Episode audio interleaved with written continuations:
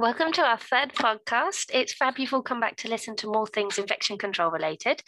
Unfortunately, our talk on ventilation has had to be postponed to a later date, but that doesn't mean we haven't got a brilliant podcast lined up for you guys today.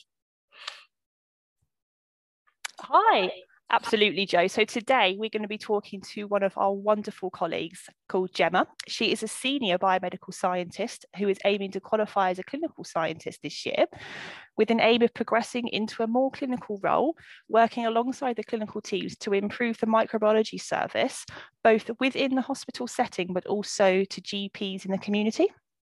Gemma specialises in infectious diseases such as MRSA, HIV, hepatitis, and of course, most recently, COVID. Gemma has worked on many projects, including the introduction of the first point of care test for flu and RSV within the local NHS trust. Gemma's also been involved in the introduction of the procalcitonin, which is a specific marker of bacterial infections to help diagnose seriously ill patients and was involved in the introduction of a method to diagnose causes of gastroenteritis in just four hours rather than two days, which from an infection control nurse's perspective makes our days so much easier. So me and Jo were really privileged to work closely with Gemma when she did a secondment with us in the infection control team. And it was an amazing opportunity for us to learn from Gemma. Gemma is a fantastic teacher, and we quite often still hunt her down now in the labs um, if we have any microbiology specific questions. So we have lots of questions lined up for today's podcast. So let's get Gemma on. Thank you, Jo and Tanya, and thank you so much for having me today. Uh, and it was a privilege to work with you as well. I got so much out of that experience. Um, it's a really wonderful opportunity to talk about microbiology to a much wider audience than I normally would. It's normally sort of healthcare staff and scientists, so it would be really great to talk about some of these topics with a, a wider audience.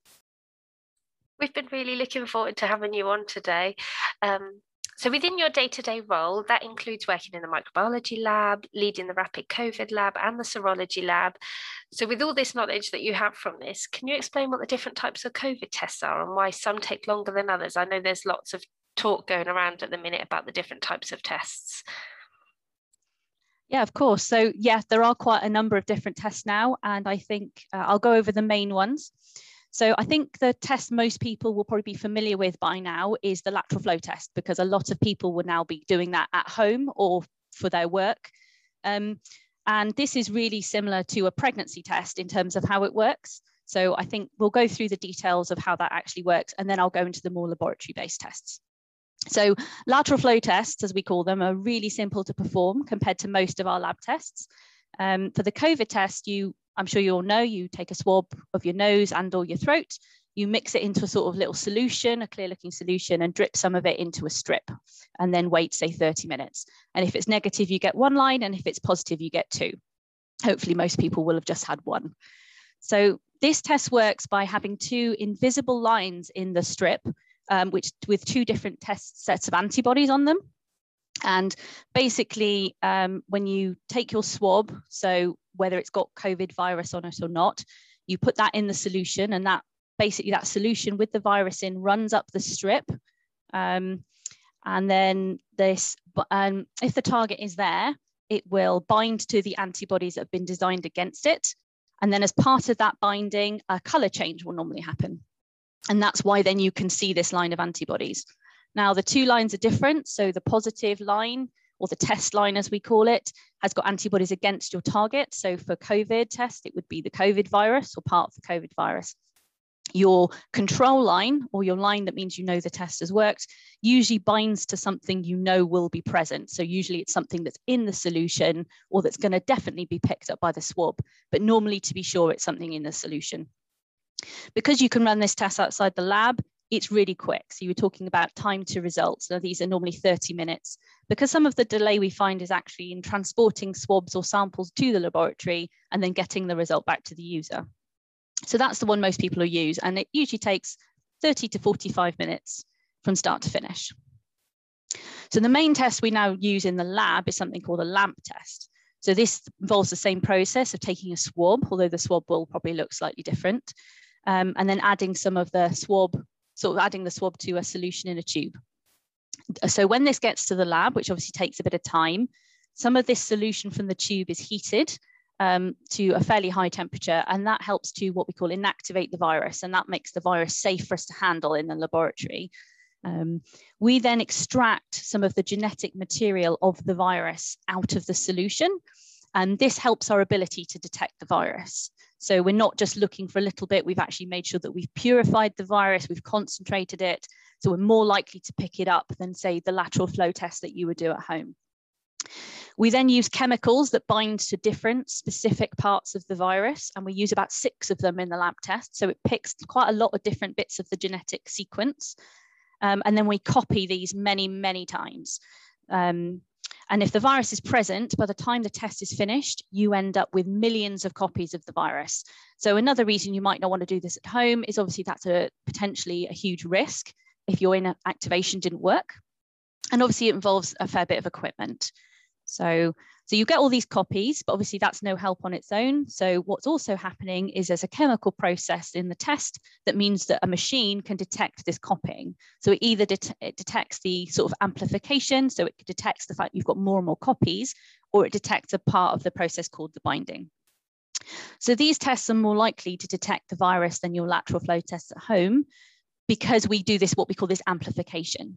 So you get more copies, so it's easier to detect. Plus, we've got really sensitive equipment in a laboratory that you just wouldn't have access to at home. So, so that's really useful. Um, but because of all these extra steps and the transport involved, these often take quite a long time. So the test itself might only take a couple of hours, but the result might take half a day to come back to you. So this is actually was in the news, this test. It was originally called the 20 minute test um, which was all over the news for a period of time. And this was a little bit frustrating for us because it's only the detecting bit at the end that actually takes 20 minutes. The 20 minutes did not include any of this preparation or transport. So right at the beginning, we got a lot of calls saying, I sent my swab 30 minutes ago. Why do I not have my result? Um, there are quite a other, few other tests that we use. Those are the two main ones that we're using across the country. But there is also one called PCR, this also involves amplification of the genetic material of the virus, and you use fluorescence in the same way as you're looking for binding or copying. Um, it might sound identical to the LAMP, but at a technical level, it varies very slightly. So there's lots of heating and cooling steps, which you don't get in a LAMP test. Um, so this actually takes even longer than LAMP test. This could take three to four hours once it's in the laboratory, but the outcome is very similar. They're both very sensitive and specific for a virus. So you definitely do get a really good result. Thank you, Jem. That was a really useful explanation of all of the different ones. So, so apart from COVID, I know we've been dealing a lot with COVID in recent months, um, but besides COVID, what other main types of lab tests are performed if we're looking for other infectious um, pathogens or other infections? So this is a really huge question. We obviously have quite a lot of different tests that we use, but um, I'll focus on the main ones that we use in microbiology. So one of the most common tests that we use to detect bacteria, such as say MRSA, for example, is something called agar plates. So um, this is where a sort of set of media and nutrients have been put into a broth and cooled and set into little plastic trays. We then take the samples that you think might have an infection in, so with a urine sample or a swab of a wound, for example, and you'll plate these onto the agar plates. You'll literally put some of the sample straight onto the plate and then we'll incubate it overnight, um, usually at 37 degrees because that's the temperature of the body. So that's the temperature the pathogens like um, to help the bacteria grow. And as I said, these plates have various nutrients in. Some of them are a bit more selective, but that's the principle. Um, so then the next day we'll come back and we'll see what's grown we obviously have really skilled technical scientists that can then look at these plates and look at all the different bacteria that might have grown. And then they can figure out which ones are actually the pathogens against which ones are the normal ones. Because your skin is covered in bacteria, your mouth is full of bacteria, and most of these are never harmful to you. So we need to be able to tell the difference between these pathogens and what we call the commensals. So your normal flora that lives on your body that's almost certainly causing you no harm. And actually, in a lot of cases, is protecting you from other infection. We also use microscopy. So we sometimes just look straight at a sample. We just add a bit of water to it and just look straight at it. This one's quite useful for things like parasites because you, you've got a very specific structure that you're looking for. We have a variety of other tests as well.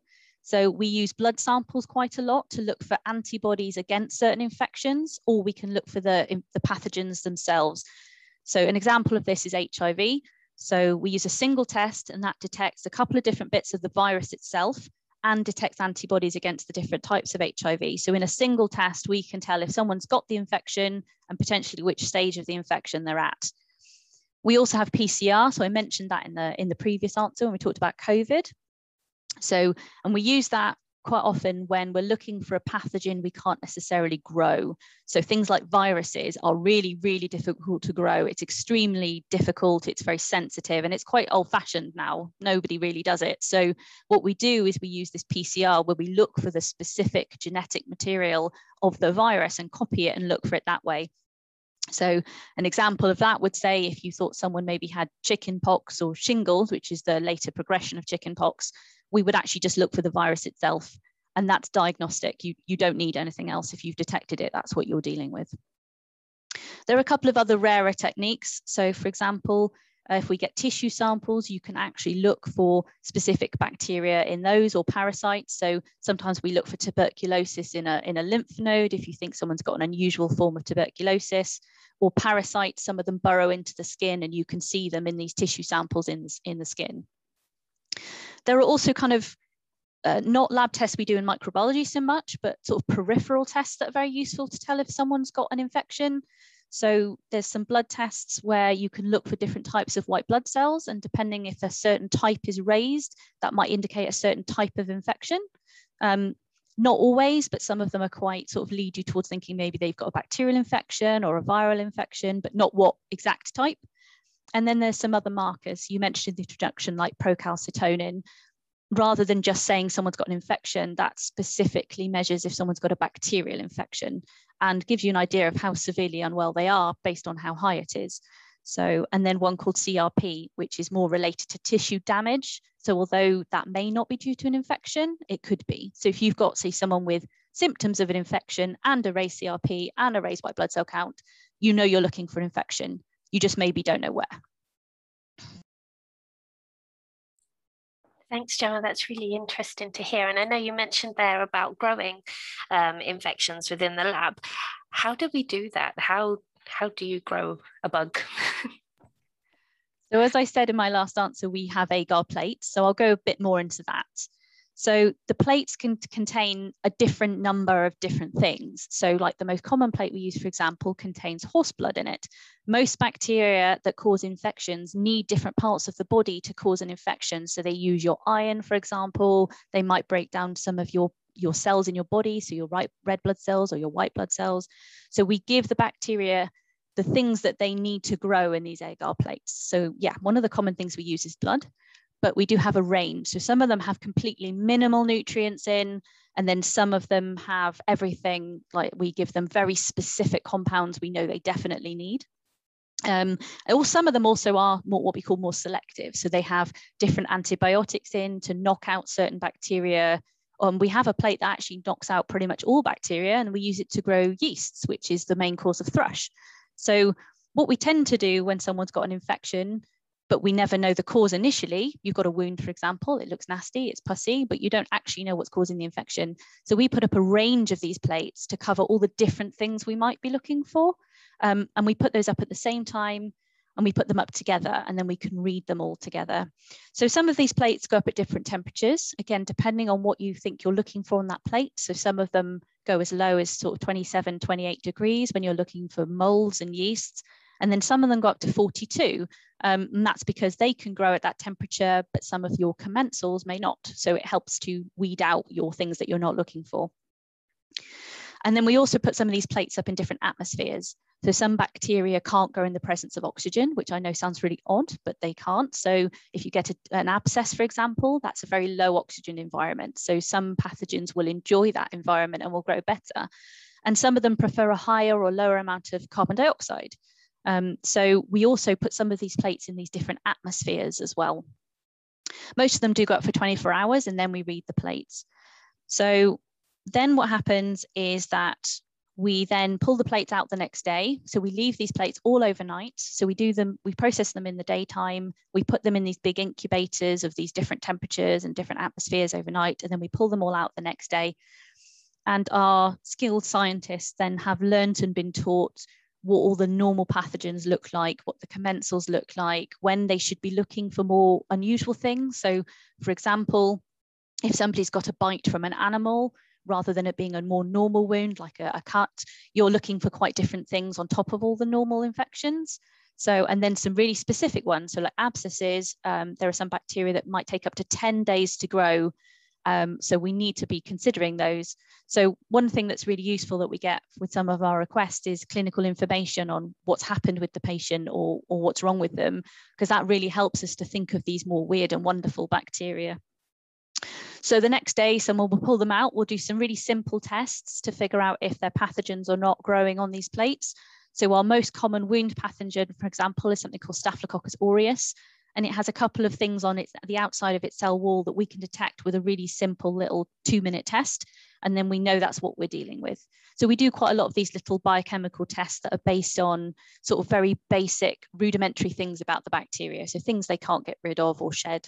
So we know that that's what we're dealing with. If we then got a pathogen, that's great, that's really useful information. But what a doctor actually really wants to know is what antibiotic they're going to be able to use to treat it with. So, what we then do once we've grown it at the 24 hour mark is we then take this pathogen and put it on a different plate. And we have little round filter paper discs with specific amounts of antibiotics in. We pop these on the plate, we incubate it again overnight. So, this takes another 24 hours when we come to these the next day, what's happened is that if the bacteria is resistant, the antibiotics will have sort of seeped into the plate, but that won't have disturbed the bacteria at all. So the bacteria will grow all the way up to these little filter paper discs. But if it's sensitive, obviously it won't be able to grow near the disc because the antibiotic will be in the plate. So we measure these what we call zones of inhibition, so these areas that the bacteria can't grow in. And then we use some um, calculated guidelines to tell us whether that means the antibiotic uh, is going to work against the bacteria or not. And we also have some bacteria that are what we call indicators. So there are antibiotics come in groups and some antibiotics resistance to some or sensitivity to some will actually indicate a sensitivity or resistance to a whole bunch. So we actually test some antibiotics we can't actually use, but they tell us other things about the bacteria that are really useful. Thank you, Jem. I think that that's one of the, the key things is going through the, the different stages. And I think a lot of people will find that really useful to know the breakdown of the tests. Um, one of the other things we hear quite a lot is gram positive and gram negative. Um, so the question I just wanted to ask is, what do we mean by those? And I think that will lead quite nicely into talking about what gram staining is as well. Okay, so gram staining is a, is a really core technique to microbiology. It's in fact one of the fundamental aspects of microbiology, where, especially when we're trying to figure out what bacteria we might be dealing with. So gram staining is a really old technique. It's over 150 years old, uh, developed by a scientist called Hans Christian Gram, after whom it was named. Um, and it came in what was the era of the micro microscope. So the microscope had invented maybe 100, 200 years before, and people were still figuring out what they could really use this for, rather than just looking at really tiny things. So gram-positive and gram-negative bacteria are one of the ways we can differentiate different types of bacteria. There are quite a few, but gram staining is probably one of the most critical ones. And what it represents is a difference in the cell wall. So a cell wall of, of a bacteria is its external sort of surface. It is what it shows to the world um, and what protects it from the world. And these differ quite significantly between gram positive and gram negative, and we can utilize that to identify them, which is what gram staining does. So gram-positive bacteria have a really thick layer, a compound called peptidoglycan, um, as most of their cell wall, whereas gram-negatives have a really thin layer of peptidoglycan, but have other sections to the cell wall on top of that, such as a fatty membrane and some space. Um, so for gram staining, this is what we take advantage of. So I'll quickly run through how you do a gram stain and explain what's going on while you're doing it. So, so the first thing you do is you use a purple stain called crystal violet, which is violet, it's purple. Um, and then we add iodine, which acts as a mordant. So you sort of pour your crystal violet over your bacteria and you add the iodine. Now the crystal violet will be taken up by all the bacteria. They'll all go purple at this point. And the iodine binds to the crystal violet and that, pre that prevents some of it from escaping out of the bacteria, that it might just wash back out on its own. We then apply something called acetone, which we call a differentiator. So this will wash the stain out of the bacteria. But what's really critical here is because the peptidoglycan is very thick for the gram positives and very thin for the gram negatives, this will allow, allow the crystal violet to escape out of the gram negatives, but not escape out of the gram positives. So the gram positives remain purple, and now the gram negatives have no color. You've washed the color back out again. And it also strips a, a layer of the cell membrane off the gram negatives. So now you've got a gram positive that's purple and a gram negative that's got no color. So now you need to be able to see your gram negative if you were to look down a microscope. So we then apply a counter stain and there's quite a lot of different ones of these and in different bits of the world, you'll come across different ones.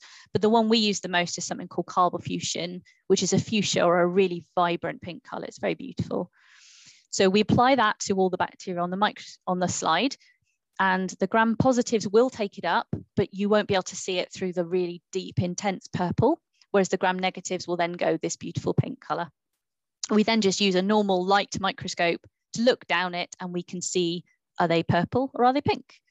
So this test is actually also really useful though, because it tells us a couple of other fundamental things about the bacteria that help us to identify them. So they also, this also allows us, because we can visualize the bacteria, to see what shape it is. So certain bacteria are round or spherical, some of them are rod-like, some of them are, are spherical, um, some of them are somewhere in the middle. So this is also a fundamental aspect of uh, identifying a bacteria and is something that it cannot pretend to be something else. And as well, they grow in specific patterns. So they can grow in clusters, they can grow in chains, they can grow at angles.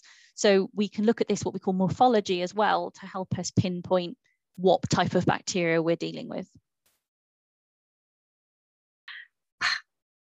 Thank you, Jem. The next question we have for you is one that I myself want to have a better understanding of, and it's something that's mentioned a lot when we hear microbiologists talk about test results, and these are sensitivity and specificity.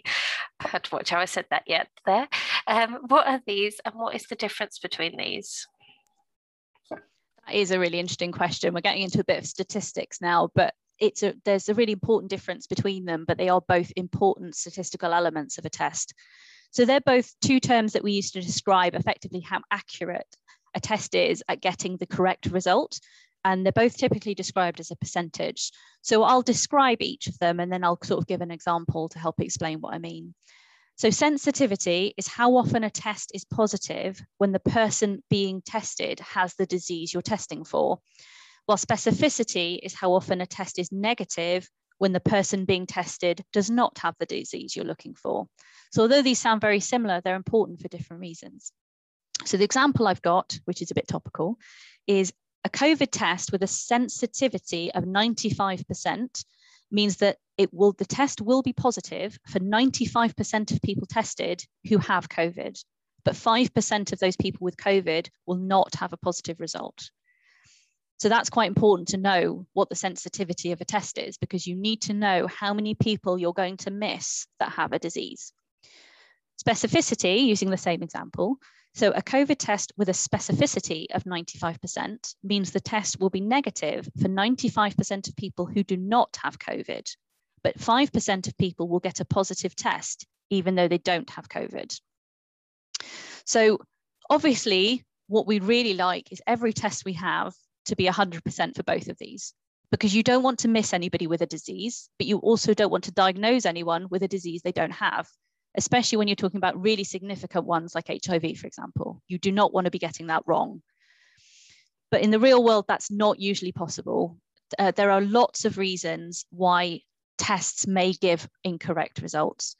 So, but what we do do in the lab to mitigate this is we put in extra steps. So for example, going back to HIV, our sensitivity and specificity for our main test is over 99.9%, I think. So that's huge. That's only like one in a thousand people that might get an incorrect result. But that result is massive for those people. So what we do, because we know occasionally those results are going to be potentially wrong, is we then do another test that uses a different method to do the same test.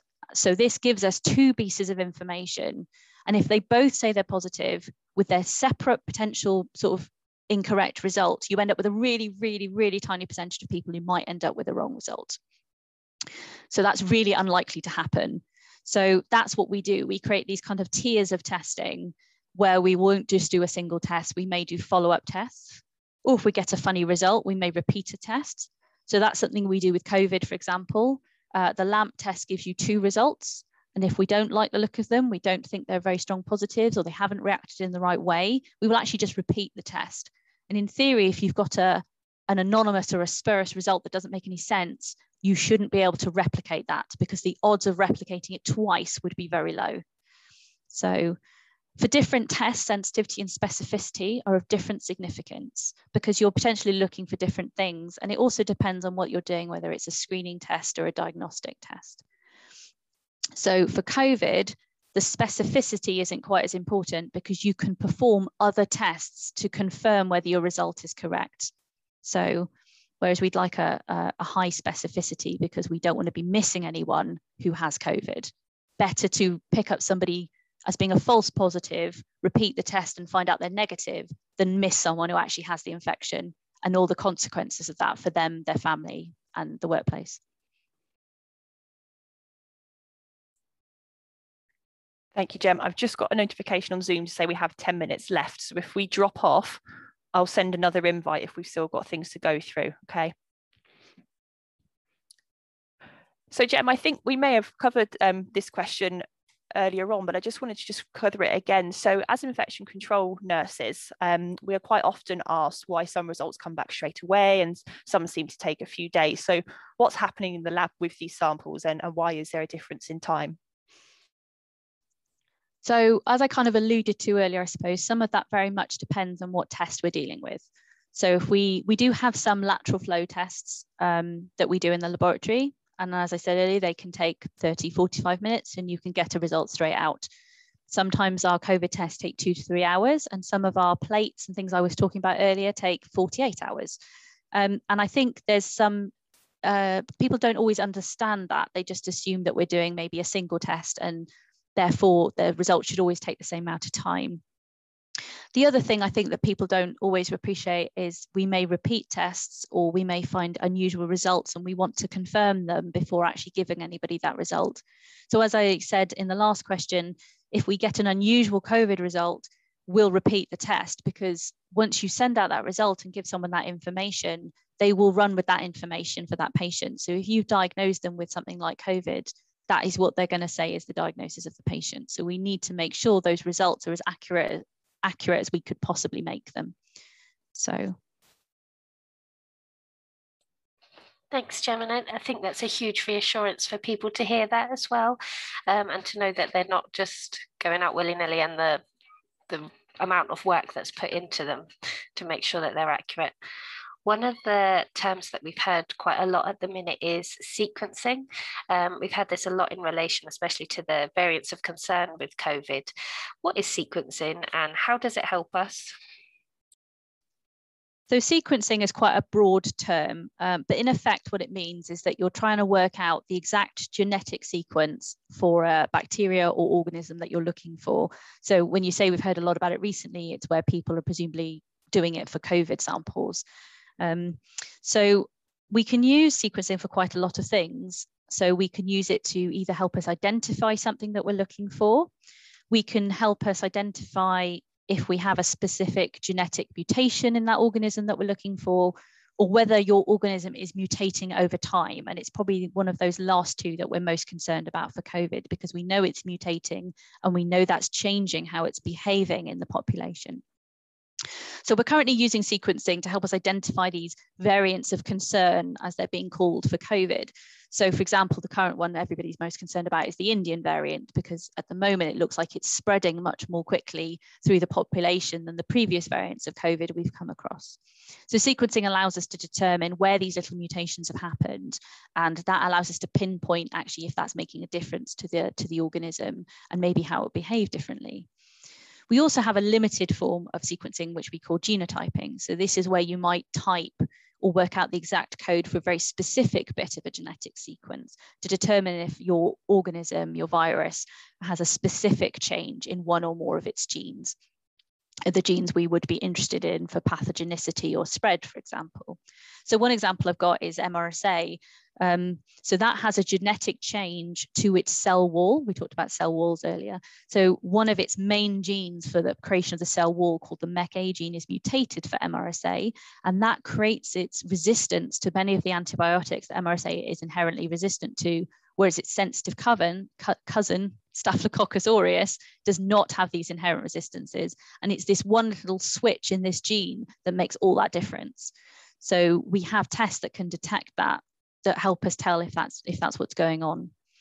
Um, in a hospital that I work in, actually sequencing also really helps us if there's a potential outbreak of an infection.